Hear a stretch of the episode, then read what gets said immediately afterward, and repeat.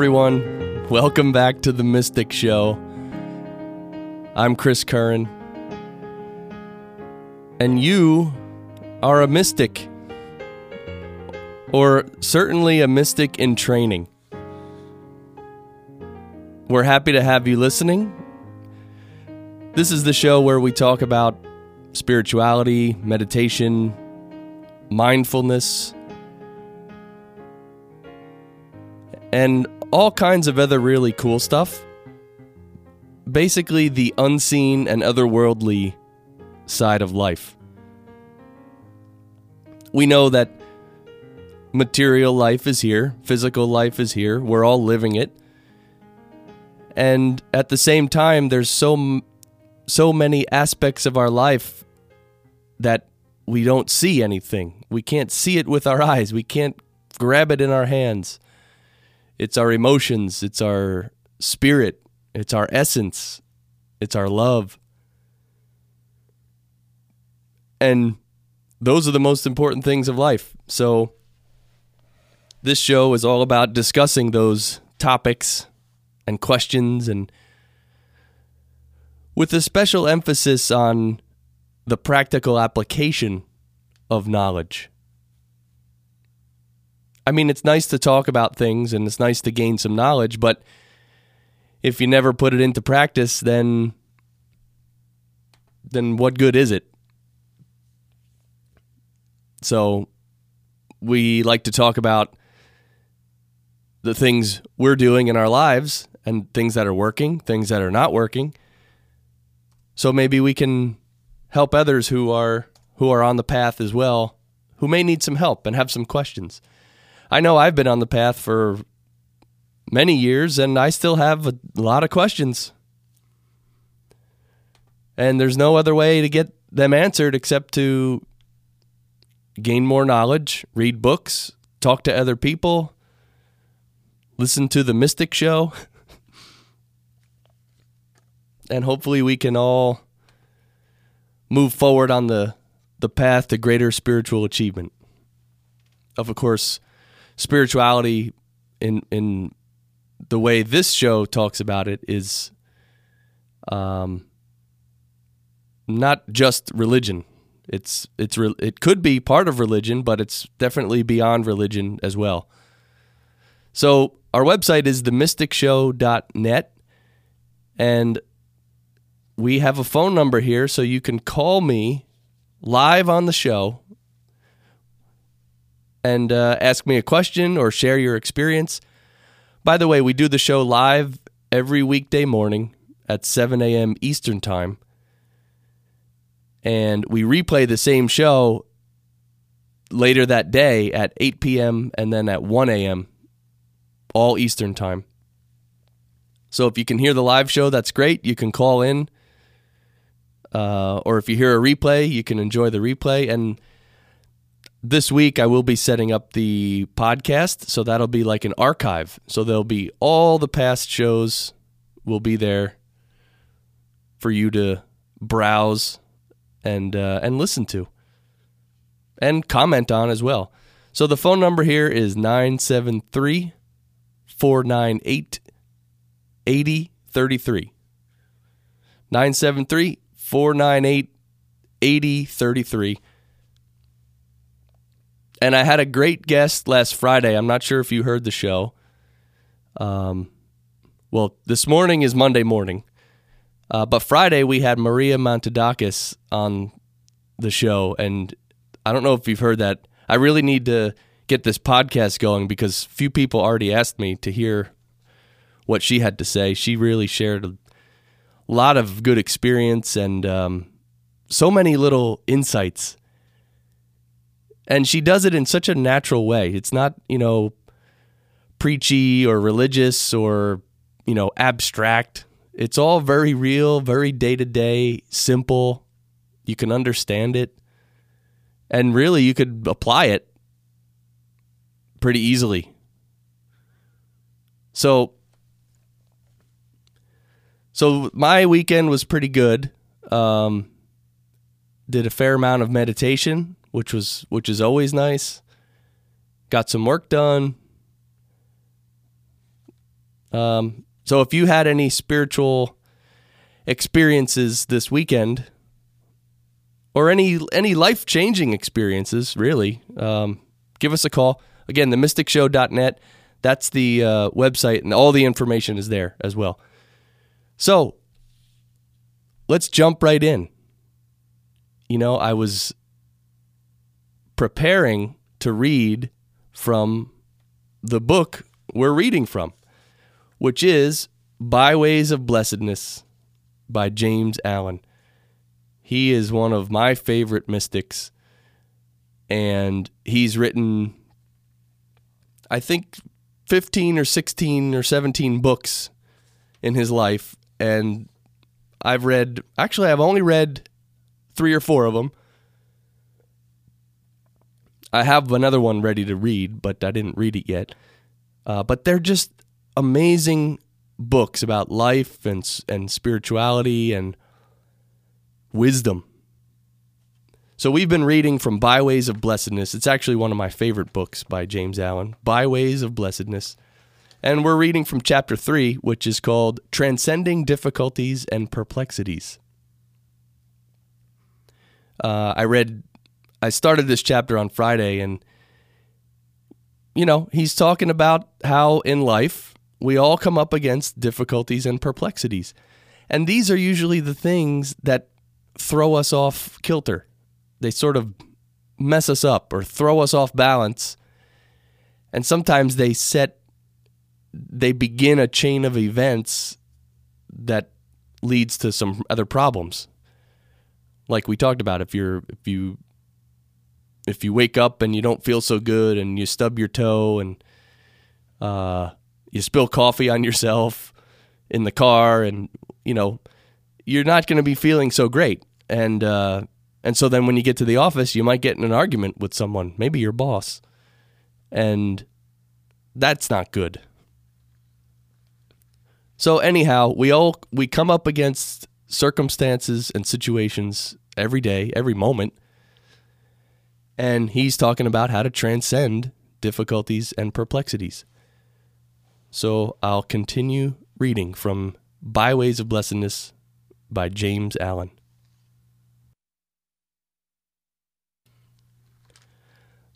There are ways of conduct which end inevitably in complications and perplexities. And there are ways of conduct which lead, just as inevitably, out of troublesome complexities. Howsoever tightly a man may have bound himself round, he can always unbind himself. Into whatsoever morasses of trouble and trackless wastes of perplexity he may have ignorantly wandered, he can always find his way out again, can always recover the lost highway of uninvolved simplicity, which leads, straight and clear, to the sunny city of wise and blessed action. But he will never do this by sitting down and weeping in despair, nor by complaining and worrying and aimlessly wishing he were differently situated. His dilemma calls for alertness, logical thought, and calm calculation. His position requires that he shall strongly command himself, that he shall think and search and rouse himself to strenuous and unremitting exertion in order to regain himself. Worry and anxiety only serve to heighten the gloom and exaggerate the magnitude of the difficulty. If he will but quietly take himself to task and retrace, in thought, the more or less intricate way by which he has come to his present position, he will soon perceive where he made mistakes. Will discover those places where he took a false turn, and where a little more thoughtfulness, judgment, economy, or self denial would have saved him. He will see how, step by step, he has involved himself, and how a riper judgment and clearer wisdom would have enabled him to take an altogether different and truer course. Having proceeded thus far, and extracted from his past conduct this priceless grain of golden wisdom, his difficulty will already have assumed less impregnable proportions, and he will then be able to bring to bear upon it the searchlight of dispassionate thought, to thoroughly anatomize it, to comprehend it in all its details, and to perceive the relation which those details bear to the motive source of action and conduct within himself.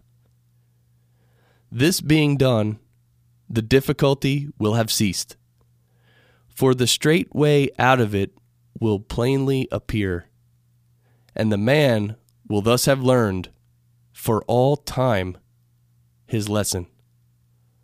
He will have gained an item of wisdom and a measure of blessedness of which he can never again be deprived.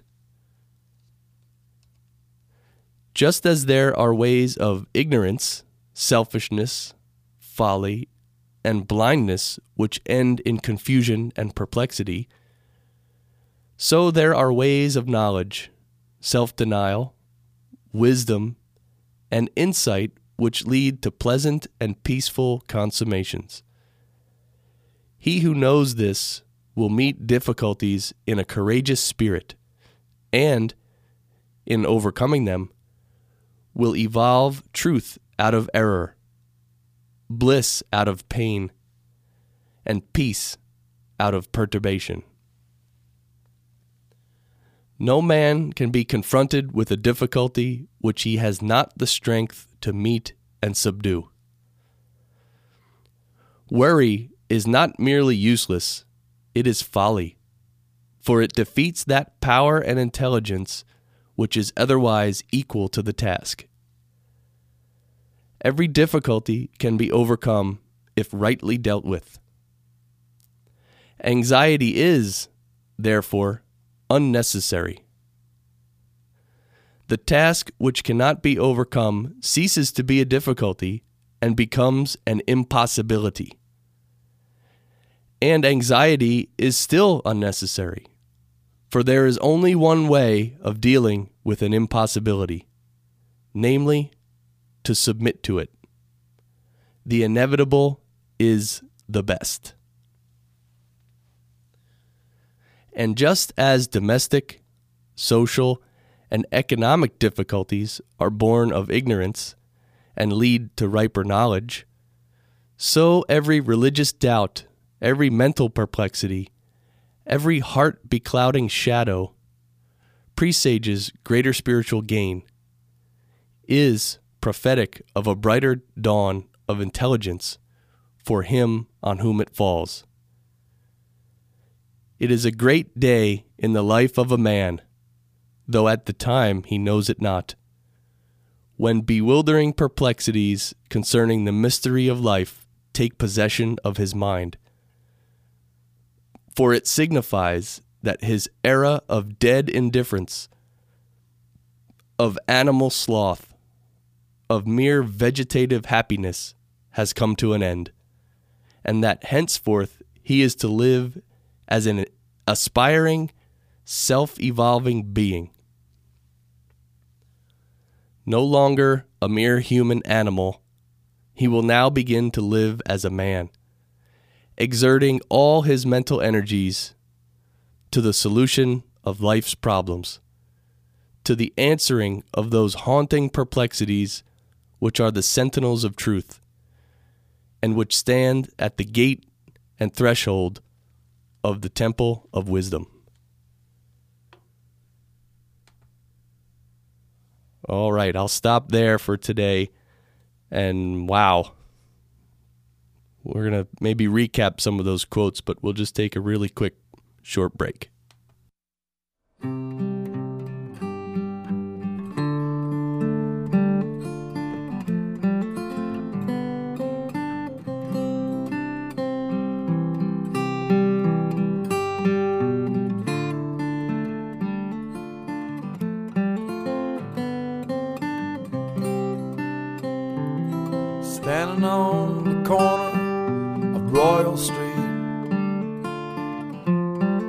Sunday afternoon.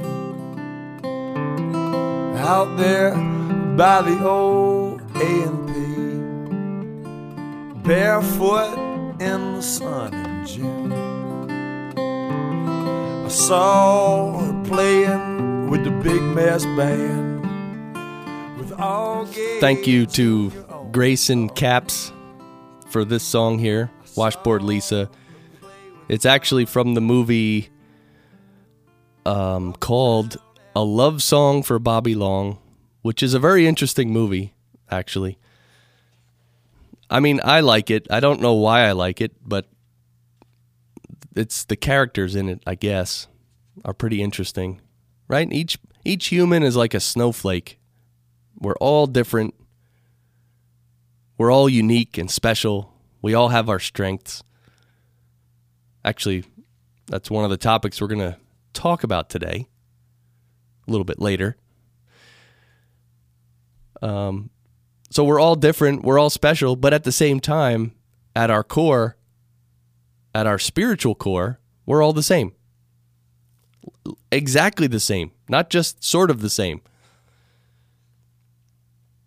So I'd like to know what you think of the, the this James Allen passage I just read. I mean, let, let's see, what are some of the some of these tremendous quotes here? Well, first of all, when he says that when something ceases, if you can't overcome a difficulty, it, it may become an impossibility. And then at that point, the only way to handle it is to subdue, submit to it. And he this this line here at the end of that paragraph, the inevitable is the best. I mean, that's that's intense, right? Because you don't have to make a choice then. The choice is already made. So you don't have to have any anxiety or worry or anything. It's inevitable. That's it. so and then at, then he ends this little passage by basically saying um, it is a great day in the life of a man though at the time he knows it not when bewildering perplexities concerning the mystery of life take possession of his mind. For it signifies that his era of dead indifference, of animal sloth, of mere vegetative happiness has come to an end, and that henceforth he is to live as an aspiring, self evolving being. No longer a mere human animal, he will now he will now begin to live as a man, exerting all his mental energies to the solutions of life's problems. So right? Isn't that how it happens? I think in life when a person when they have the biggest tragedies in their life or the biggest problems, those that's what drives them toward spirit or towards being or whatever you want to call it. Because when life is good, and everything's happy and everything's great and you have enough money and you have enough food and you have enough of everything, even more than enough, then we sort of we can get lulled into comfort and just forget everything. Just watch TV or something. But when life and the universe throw some difficulties and perplexities our way, that's when we kind of wake up and, and say, man, what is this? Why did this happen? And and then of course the famous sentiment, there's got to be more to life than this. And that's what James Allen is saying. When you get to that point, that is a great day in your life though at the time you may you may not know it. That's what he says. Right? It's so hard to judge ourselves and see ourselves um, and really know in the moment what's good for us. But there is a way to do that. And that is called faith. And that's what that's what I'd like to talk about now faith. And I don't I don't know, I, again, I was grow I was raised Catholic in the Catholic Church and, you know, taught about Jesus and all the the Bible a little, you know. We I went to Sunday school, so we learned had to read the Bible and talk about it and learn about it. Um and by the way, I'll just re- relate that I think when I was in 8th grade, I had Sunday school. So, you know, so every Sunday we'd go up to um it, it actually took place in an elementary school um, our church, we actually, our church met in an elementary school. So we had the service, the church service in the cafeteria, and they would set up the stage and set up the chairs and everything. And I think it was either before or after the, the service, we would we would have our Sunday school class. So you'd go into a classroom and you'd have a teacher and you'd you know do all kinds of different things read the bible and talk about things and learn about the sacraments and whatever. And when i was in eighth grade i had a teacher. I think his name was mike. His name was mike. I don't remember his last name. I could probably figure that out if i had to.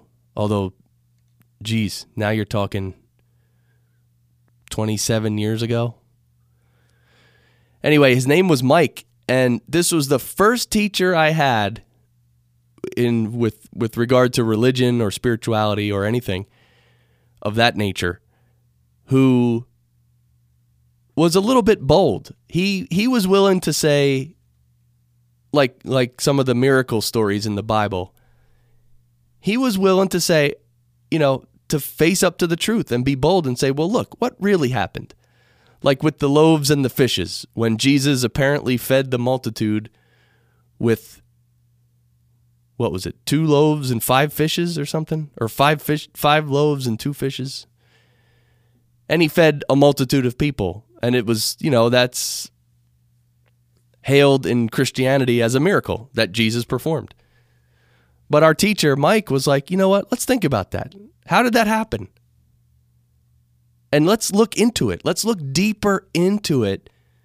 Not just be awed that there was some miracle and that this magic man Jesus was doing some miracles. But I mean, maybe he was. But hey, let's look deeper. Let's try and get some meaning out of it that we can actually use in our life. And basically, he said at the time of Jesus that people used to I can't remember what he called it, but it was like they would keep some bread like in their in their belt. Like it was almost like the, the modern day fanny pack, but uh, they would have some bread in there, and as they would walk around, and the bread would like ferment a little, or you know, I don't know what I don't know how to cook bread, but um, yeah. So they would all have it like on their person, basically. They'd all have a little bit of bread. So Mike, my my Sunday school teacher, basically said, "Look, maybe what happened was that they started passing around the basket with the with the two loaves and five fishes, and instead of everyone taking from the basket, some people actually put their own bread into the basket." And, you know, as a 8th grade kid, I was like, "Wow, that yeah, that explains it." Or that could explain it, right? Uh, we don't know we don't know what really happened, but it's interesting to think about. What if that happened and everybody sort of put in their own little some people who did not have any bread, they maybe they took some. Other people who had more than enough, maybe they put some back in. And in that fashion, they were able to feed the multitude. And there were other stories too that he sort of challenged a little bit and gave gave a more practical realistic spin on. Um, and and I remember being in his class. I used to love his class. I would I would like going to his class because he was he didn't just want to be, blindly believe in I don't know what almost seemed to me like a superstition, or maybe you know maybe a better word to use would be um,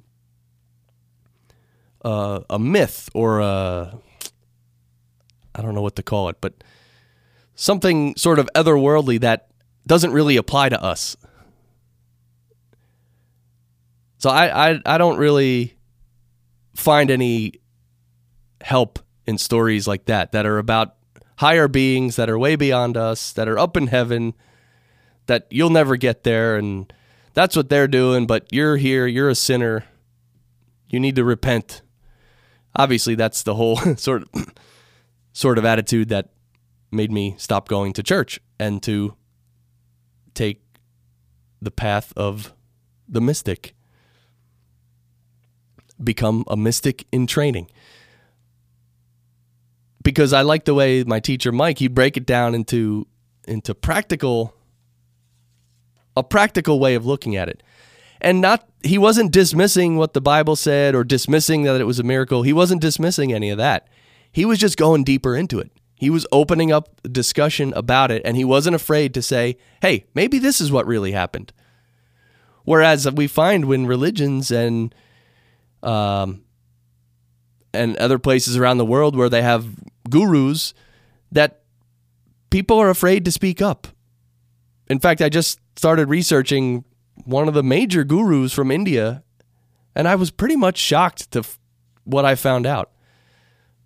Um, I mean, there's no need to go into it because everybody is following their own thing, and everyone thinks they're following the right thing, and that's okay. And everyone's on their own journey, so let them go, and let me go. and I'm I'm all for that. Um, but it's interesting when there's clearly signs of I want to say foul play, but there's there's things that deserve to be questioned, but a lot of times people don't question it because they're afraid to ask the question. They're afraid to come off as a non-believer or someone who doesn't have faith.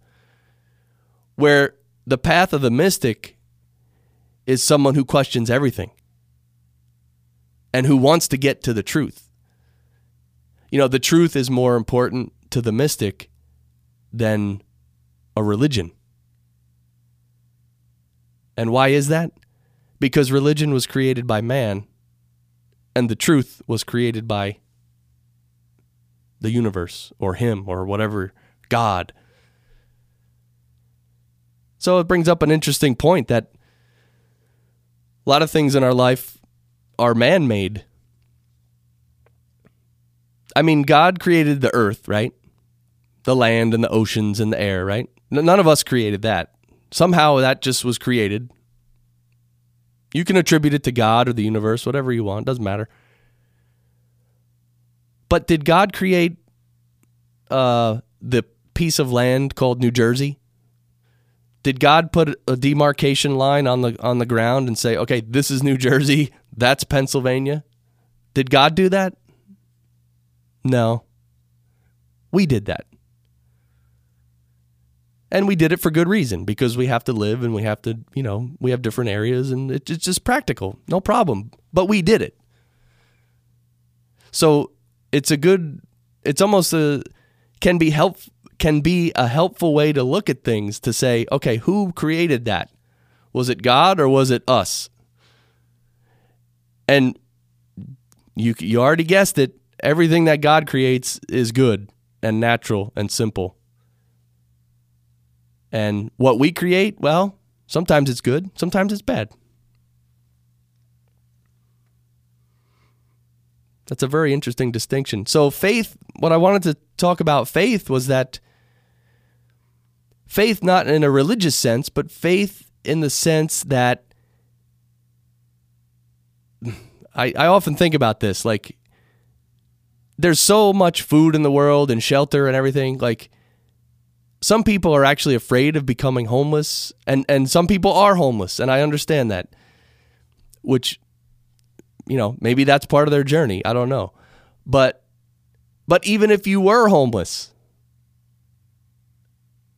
what does that really mean I mean you can still be a spiritual person you could still have love in your heart and probably if you had love in your heart and you showed it you probably wouldn't be homeless for long. So the point is, faith to me means faith in the universe, faith that whatever happens to me is good for me. Whatever I need, the universe will provide. And the ultimate uh the ultimate faith is that when when it's my time to go, that's the right time to go. Right? That's the ultimate faith. That if when it's my time to die, that's it. It's my time and that's must be good. It must be good because how could it be bad for me? I mean, you, the listener, you you're on the path of the mystic. You understand that. That life isn't about the money and the the fast food and the casinos, Niagara Falls, right?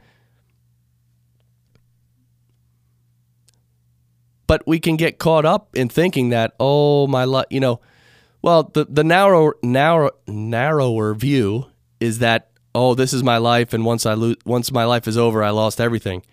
That's a very materialistic, superficial way of viewing your life.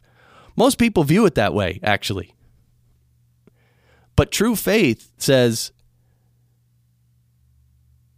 whatever is good for me, I mean, whatever happens to me is going to be good for me.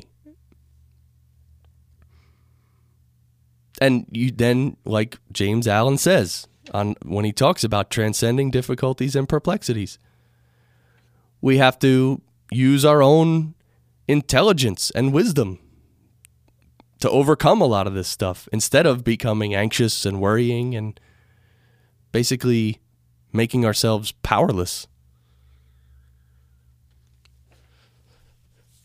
So that's just a little about faith. What do you think about faith? You're listening to The Mystic Show, and you should call me.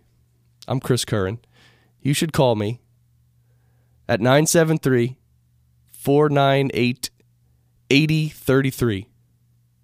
973 498 8033. TheMysticShow.net has all the information. TheMysticShow.net. And I wanted to read a quick little little passage from this uh, 365 Tao book, uh, Daily Meditations by Deng Ming Dao. I think I, I read some of this, uh, or from this book last week. It's really a good book. It actually has one entry for every day of the year. That's why it's called 365 Tao. And today's, actually, I'm going to read yesterday's because it's it's about the autumn and everything. So, and it's called cleansing, right? So again, first there's like a little poem like thing, and then there's two paragraphs of like an explanation. So I'll go ahead and read it. Early autumn rain cleanses away smeared heat. A grateful traveler takes in crystal skies and crisp air. Distant mountains seem more vast and blue, and the sound of the waterfall grows more loud. Autumn is coming. The air becomes fresh and crisp. The fruits of summer are being harvested, and the heat of labor is beginning to cool. There is a more relaxed feeling in the air. The fiery activity of summer is replaced by the celebrations of autumn. In spring, we all had to struggle to make the ascendancy of the year. In summer, we reveled in the glory of fire and vigor. Now we can begin to let things relax. Just as the pumpkins are beginning to fill out, the squash is hanging heavy and golden on the vines, and the leaves are starting to hint of warm colors. So too can we look forward to mellowness and quietness. This is the time for harvest. But every planting and growing season also leaves behind excess and inevitable waste. The dust of summer still lingers. The stubble in the fields will have to be burned. We must harvest fully and then clean up fully. Harvest is also the time of cleansing and taking stock. So there you go. Autumn is the time of cleansing and taking stock. That's definitely something that a mystic does very often, right? Takes stock or has an awareness of of his reality at that moment. We'll just take a quick break.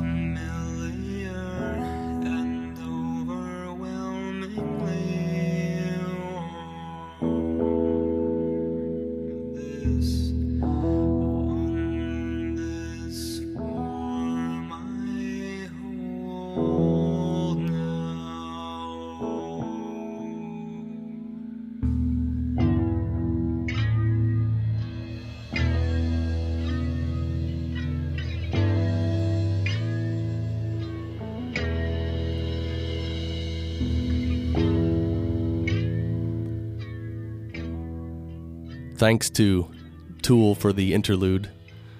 That's uh, Parabol. So, speaking of cleansing and taking stock, I want to tell you about Pause Your Life. I'm not sure if you heard about this yet. Pause Your Life is an organization that does meetups and retreats that basically help people hit the pause button on their life. I mean, so many people I meet say that life is just crazy. Day, the craziness of day to day life is relentless, and they just wish they could stop the madness, you know, stop the ride. I want to get off type thing. Well, Pause Your Life provides that. It's that time, it's an organization that helps people just be yourself. Don't be anything else. Don't be a mom, a daughter, a grandmom, a worker, a friend, you know, a laundry person. Don't be anything. Just be yourself as a human being for either a couple hours or a couple days. The the meetups are a couple hours. The retreats are a couple days. And the website is pauseyourlife.org. Pauseyourlife.org. There's a lot of cool blog posts there as well. And there's an email list you can sign up for. And guess what? You can get uh, a spiritual quote in your email box every morning. It's it's a very inspirational quote. It'll make you think, and guess what? It makes you or helps you pause. Maybe for a couple minutes, maybe for 30 seconds. But these little pauses are very important. The um, the tagline for Pause Your Life, well, unofficial tagline is the spaces between the words are what give meaning to the sentence. I'll say that again. The spaces between the words are what give meaning to the sentence. So if all the words, if there was no spaces, if there was never a pause, you wouldn't be able to read a word, a sentence, a book, nothing. Nothing would have any meaning. It would just be a zillion letters in a row. And that does doesn't do anybody any good. Well, it's funny, our lives sometimes get like that. We're just doing a zillion things in a row and we're we we maybe we're not sure what we're doing anymore. So, pauseyourlife.org. So, there's another analogy I wanted to tell you about. You know, sometimes we talk about analogies. And you should give me a call, by the way, themysticshow.net. If you're listening live, give me a call. We do the show live every weekday at 7 a.m. Eastern Time. And then we replay that show later that day at 8 p.m. and 1 a.m. Eastern Time. And then we are going to podcast all the episodes very soon. So there'll be an archive of all the old episodes, previous episodes, I should say, hopefully they'll never get old. right? Defy aging. I think well, I think spirituality is probably the one subject that never gets old. I mean, even like, you know, in Roman times with they had the uh you know, they had their way of cooking, their way of uh traveling, their automobiles, they you know, and all those things now are different. Now we have cars instead of chariots. You know, now we have microwave ovens instead of uh, maybe a certain type of fire pit. I don't know. So life changes, things change, but spirituality never changes. Isn't that interesting? So non-judgment. We talked a little bit about prejudice because I told you I was I went to India for the seminar. Um basically a spiritual seminar where we did, you know, where uh, in my own life I used it as like a retreat, like I again, like almost like a pause your life retreat where I just went away and I said I'm not I'm disconnecting from life and I'm just going to meditate and relax. Um anyway, the topic of the seminar was uh prejudice is the biggest obstacle to spiritual growth. And so non judgment is like the opposite of prejudice, right? So non judgment is maybe looking at something or reading something or hearing something and not judging it. There's a big difference between judging and observing. You can observe something but not judge it. You can even evaluate something and not judge it. I mean, this happens every day in schools across the world, right? Kids take a test. There's a math test. And the teacher gets the test back and she grades the paper. Is she judging the child? Is the teacher judging the child or is the teacher evaluating the child? Well, we know the teacher's just evaluating the child. And whatever the child needs to learn better, the teacher will address that. The teacher doesn't get back a paper that a failing grade and say, "Oh, this student is useless. They'll never be anything. They're stupid." I mean, that would be horrible. That's some pretty serious judgment, especially when it's against a child who's just trying to learn. Hopefully, they're trying to learn. I guess when people really don't want to learn, that that's a whole different story. But, and I'm sure there's quite a bit of that as well. So non-judgment, uh, and obviously the biggest place this enters our lives is when we talk to other people, or when we interact with other people, or when we have neighbors, and maybe our neighbors are a different race of people, different color, different religion. You know, maybe you're driving down the road and someone's driving really badly, and you say, "Oh, it's probably a woman." Right? I've never said that, by the way. I've never said. Well, there's no recording of it anyway, so there's no proof. Anyway, hopefully we outgrow that kind of stuff. And um,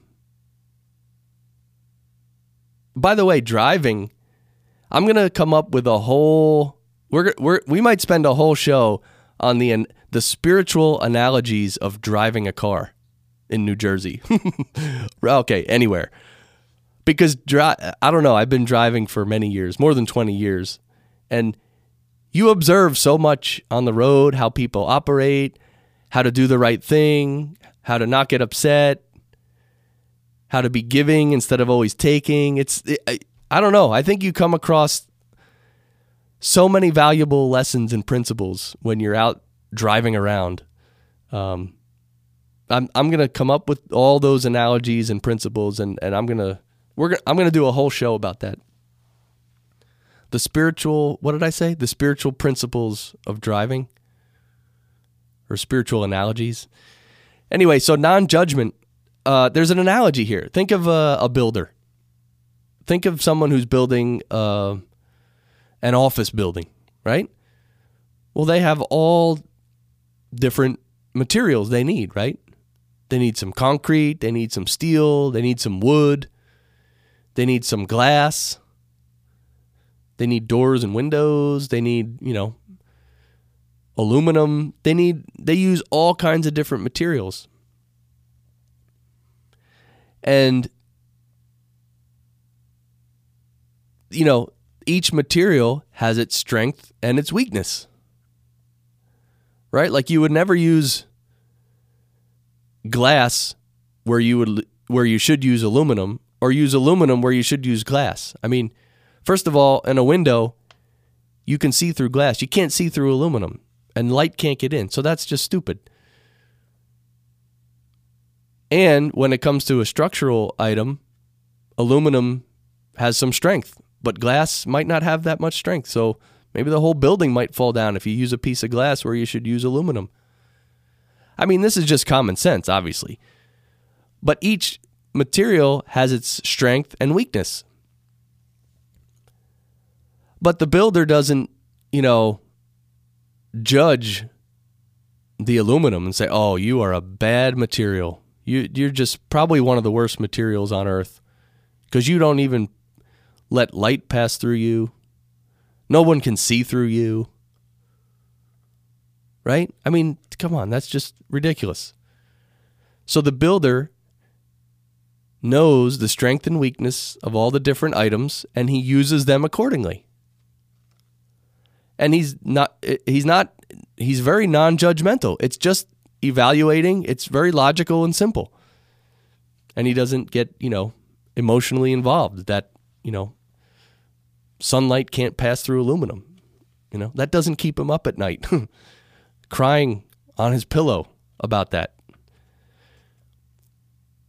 So that's how people are if you think about it. We're all different. We all have our strength and weakness. And we're all not filling the same role. We're all here for different reasons.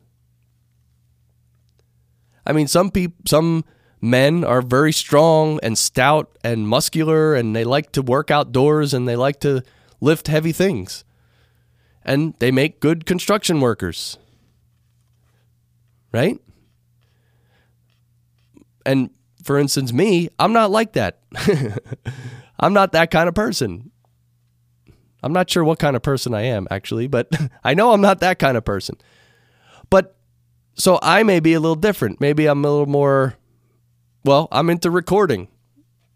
I'm into having a radio show. I'm into recording podcasts and, and audio. Okay, so that's me. I can I could I have a very good ear. I can distinguish sounds very well and I can mix things so they sound good. Okay, so that's my strength.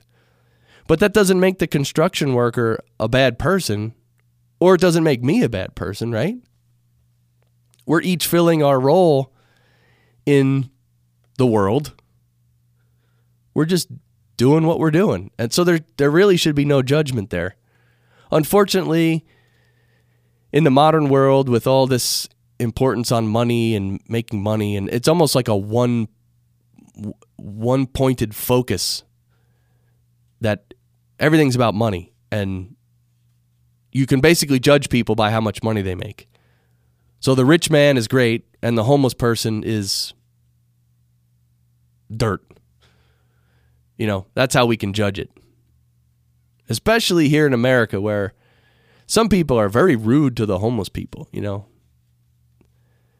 They might they just would yell at the homeless people, say, "Get a job," you know because the homeless people might ask him for money and they'll just say get a job you know so it's very heartless and you know i mean it's not that they're wrong. Look you need to be you need to do something to live and and some of the homeless people might be lazy. Okay fine. But but still it doesn't because someone doesn't have money doesn't mean they're a they're a lesser of a human being. We have to look into their heart right? Like we talked about, saying the the whole saying namaste and what that means. So that's a little bit about non-judgment. I mean, again, it's so when you talk about it, this is another one of those subjects. When you talk about it, it's so simple, so common sense, so easy to understand. Yet we go out in the real world and we just don't know how to do it. We get caught up, we get sucked into our old habits. But the mystic and the saint, they don't get sucked into old habits or old ways. Right? The mystics and the saints, they seem to be a cut above the average person. And again, not a judgment, just an just an observation, just an evaluation. So so non-judgment and it's funny um, I found an example in one of the I was reading some of the literature from the meditation practice I do and um Chariji said that um, he said think about if you go up to a you know a king usually stays in the castle, right? In his kingdom, in the castle. But if you, let's say you walk up to a hut, like a cheap little flimsy hut, you know, you shouldn't judge that and say, oh, the, this is just a hut. This is useless. There might be a king inside that hut. How do you know? You don't know until you go inside and you look. Okay, just because a king usually stays in a castle doesn't mean he he's not in a hut. So we shouldn't judge the hut and say, "Oh, this is just a piece of garbage. This is worthless. No one would ever, no one of any importance would ever come here." That's not true. And it reminded me of the movie uh, Braveheart, which obviously one of the greatest movies ever made, in my opinion. And that reminds me, I want to do a segment on this show about movies because I was given a speaking engagement the other day, and I happened to mention uh, the movie Gattaca, which is another easily one of my top five movies of all time. Gattaca. So anyway, I want to talk about these movies, and um, and hopefully, hopefully, I can get someone on the phone to talk with me about that. That's all right. I have faith. so anyway, in the movie Braveheart, he um remember the um the princess. Was it the princess? Yeah, the princess. Uh she goes to see William Wallace when he was in um I forget what that that city was. He just oh York. I think he sacked York and the king was all afraid, so he sent the uh, the princess to go talk to William Wallace. And she came and she came in like a almost like a, a horse drawn wagon and they set up like a little tent. And it of course it looked like a royal tent. You know, it was r- pretty nice. And um, so and then someone went to the city and told William Wallace, "Hey, the you know, the princess is here to talk to you." And they brought William Wallace out to this tent. And I was like, see, it's just a tent, but there's a princess in there. That's royalty. So this goes back to what this goes back to seeing beyond the material world and seeing into the hearts of people and seeing the beauty there. You know, there's got to be beauty there. The question is, can you see it? So, right? So next time you see a hut or a tent, there may be a king inside there. Or the next time you see a person that looks maybe maybe down and out or sick, there's a saint in there. There's a mystic in there. So we can definitely see that if we try. All right. Well, anyone want to call me? It's 973 498 8033. We got a couple minutes left here. Um, yeah, the other that that speaking engagement that I was doing the other day was for a group of professionals who are looking for a job. They're job searching or they're in transition. And you know, that that's a whole mindset in itself there because right, again, it's all about the money and if people aren't earning money, they feel worthless. It's like, oh, if you're not earning money, you're literally worthless. What good are you on this planet? You're not earning money. I mean, that's the that's like the attitude we have, especially here in America, especially here in the Northeast, New York City area. So it's hard. I I mean, I, I gave them a presentation about the power of the mind, the conscious mind, the subconscious mind, and also our six mental muscles, which no one even knows they have. I, I even stopped asking groups does anyone here know what their six mental muscles are? No one knows. Do you know? well, call up and ask me if you want to know.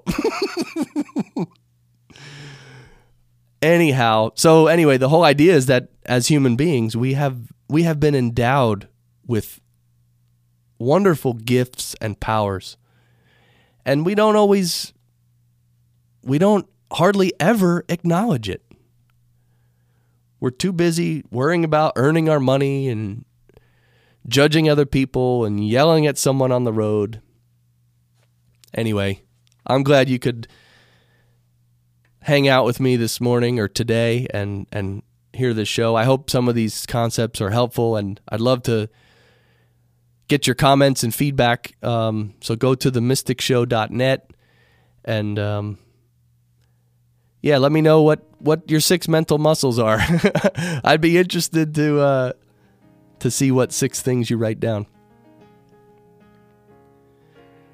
So as always, I appreciate your listening. And now it's time for us all to go out into the world, meet with other people, talk with other people, and maybe we can just not be so intellectual and judgmental. Maybe we can speak from the heart. Maybe we can honor the love and the divinity in the other person's heart and see how that feels. So, I wish you the best. Keep shining.